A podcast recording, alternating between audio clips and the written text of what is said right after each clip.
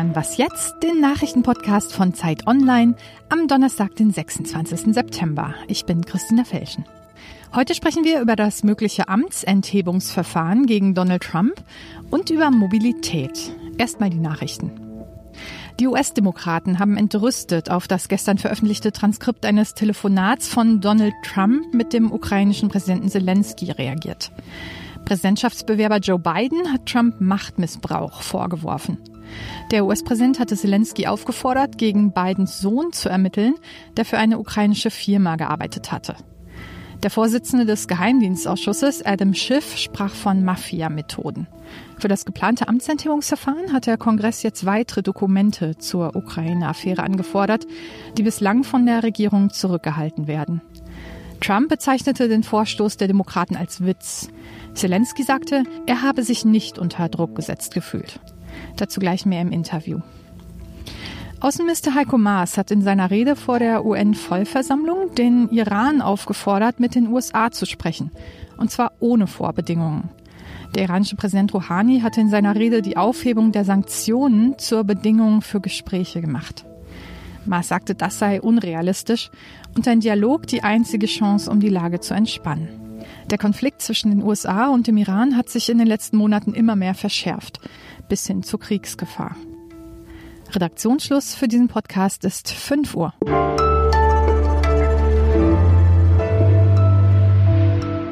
Hallo und herzlich willkommen bei Was jetzt? Ich bin Munja Maiborg.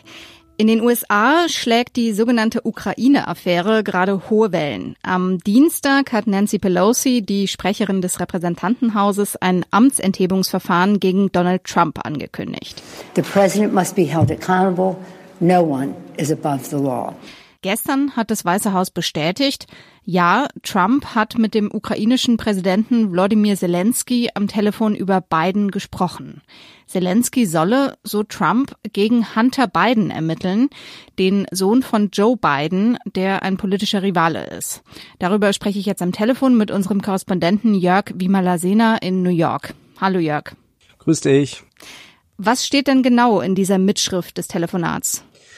Ähm, also man kann nicht unbedingt sagen, dass Trump äh, den Präsidenten da unter Druck gesetzt hätte. Also er erwähnt, er erwähnt in einem Nebensatz Joe Biden und seinen Sohn und äh, fragt dann halt, äh, ob Zelensky da nicht irgendwie äh, helfen könnte, äh, ohne da genauer zu werden, und dann irgendwie äh, zusammenarbeiten soll äh, mit dem äh, amerikanischen Justizminister. Konkreter wird das Ganze aber auch nicht, und es ist auch nicht äh, verbunden mit irgendeiner Drohung oder äh, mit irgendeinem Anreiz, äh, den Trump da setzen würde. Äh, das ist ja in den äh, vergangenen Tagen in den Medien kolportiert worden, dass äh, im Grunde genommen Trump äh, damit praktisch gedroht hätte, äh, da vierhundert Millionen Dollar, knapp vierhundert Millionen Dollar Militärhilfe zurückzuhalten, um da im Grunde genommen ein Vorgehen der ukrainischen Regierung zu erpressen. Zumindest in diesem Anruf gibt es darauf keinen Hinweis. Alles mhm. also nicht so dramatisch, wie das möglicherweise in den Medien bisher geschildert wurde. Mhm. Die Hürde für so ein Impeachment ist ja ziemlich hoch. Also zumindest ist noch nie zuvor ein U S-Präsident des Amtes enthoben worden. Erfüllt Trump denn diese Kriterien? Ja, also das Impeachment-Verfahren ist in der Verfassung nur relativ kurz beschrieben. Also im Grunde genommen müsste das Repräsentantenhaus praktisch eine Anklageschrift vorlegen und darüber abstimmen. Und äh, das könnten die Demokraten auch, weil sie da eine Mehrheit haben. Und dann würde das Ganze im Senat landen. Und äh, dann würde praktisch eine Art Gerichtsprozess im Senat durchgeführt werden, in dem dann praktisch äh, Abgeordnete aus dem, äh, aus dem Repräsentantenhaus die Ankläger spielen und Trump dann seine Verteidiger vorschicken würde. Und ähm, dieses das Ergebnis äh, dieses Verfahrens könnte dann eine Amtsenthebung sein. Das ist aber extrem unwahrscheinlich, weil die Republikaner im Senat eine sehr stabile Mehrheit haben. Mm. Du hast es ja gerade schon gesagt, das Ganze ist ein politisches Verfahren, jetzt keine juristische Bewertung der Vorgänge. Das heißt, du sagst, es lohnt sich eigentlich nicht für die Demokraten. Es schadet ihnen vielleicht sogar eher.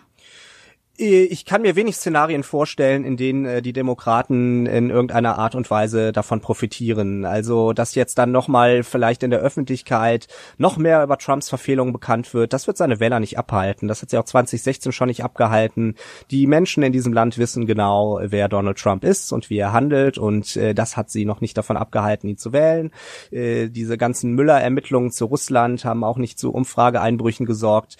Äh, diese, diese ganze Idee, man könne den Herrn Trump Trump entlarven, äh, das äh, halte ich äh, für einen vollkommen falschen Ansatz.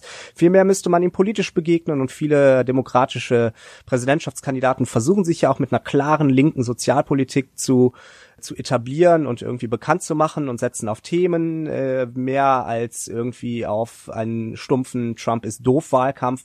Ich bin mir ziemlich sicher, dass es Trump wesentlich mehr nutzen wird als den Demokraten, zumal ja auch immer noch überhaupt nicht feststeht, ob innerhalb der Demokraten überhaupt eine Mehrheit dafür ist, äh, dieses äh, Verfahren im Parlament überhaupt weiterzutreiben. Und wenn Pelosi jetzt diesen Prozess anreißt und am Ende kommt es dann doch nicht zu einem Impeachment, sieht das natürlich auch nicht gerade gut aus für die Demokraten. Alles in allem eine schlechte Idee. Ich danke dir. Ja, sehr gerne.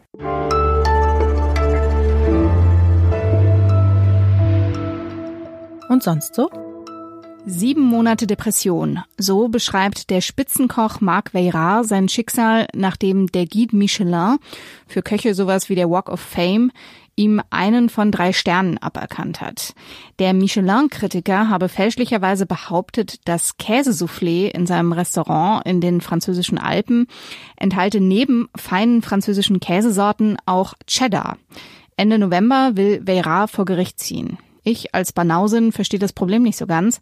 Cheddar kann ja auch ganz lecker sein, und ein Rechtsstreit um ein Soufflé, irgendwie Käse.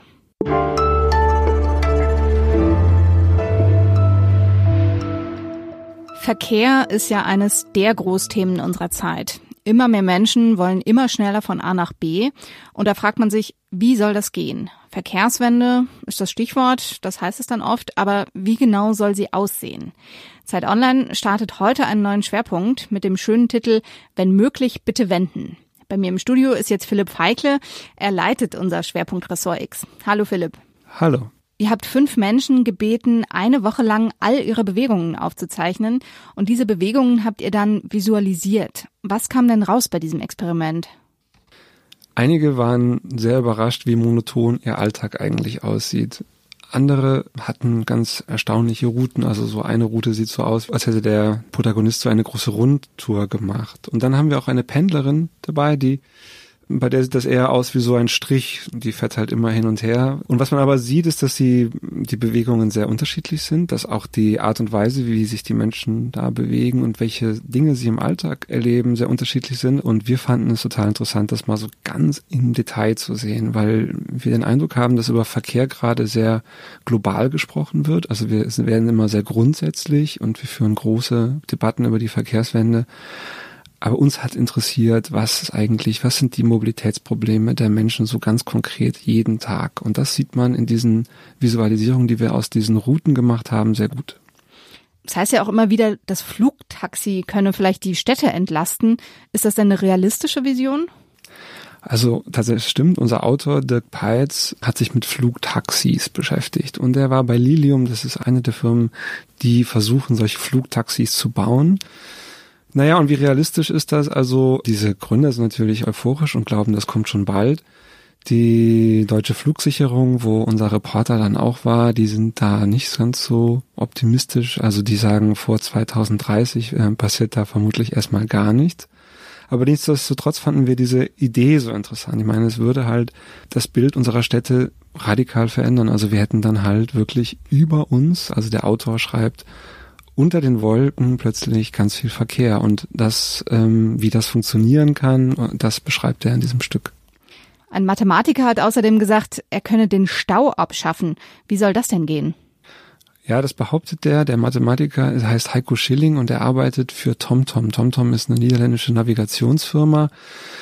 Er sagt, und das ist jetzt vielleicht nicht so überraschend, wenn man überlegt, dass der für eine Navigationsfirma arbeitet, er sagt, ja, zuallererst müssten mal alle mit Navigationsgerät fahren. Meine persönliche Einschätzung ist, dass er da einen Punkt hat, denn wenn wir wirklich Verkehr steuern wollen, dann braucht es halt irgendeine Instanz, die das halt tut. Er selbst sagt, rein mathematisch ist es halt heute möglich, Stau zu verhindern, nämlich indem man die Leute klug steuert, also indem man die, einen Teil des Verkehrs in eine Richtung lenkt, den anderen in die andere, verhindert, dass Leute zur gleichen Zeit die gleichen Straßen passieren. Und ähm, wenn das der Fall wäre, also wenn alle sich dann diese diese Ansagen hielten, dann wäre es heute auch sogar auf Autobahnen möglich, eigentlich keinen Stau mehr zu haben. Danke, Philipp.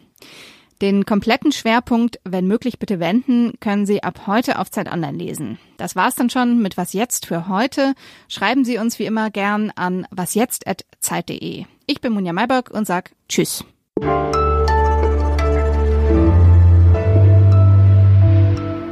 wünschst du dir Berlin so in zehn, zwanzig Jahren?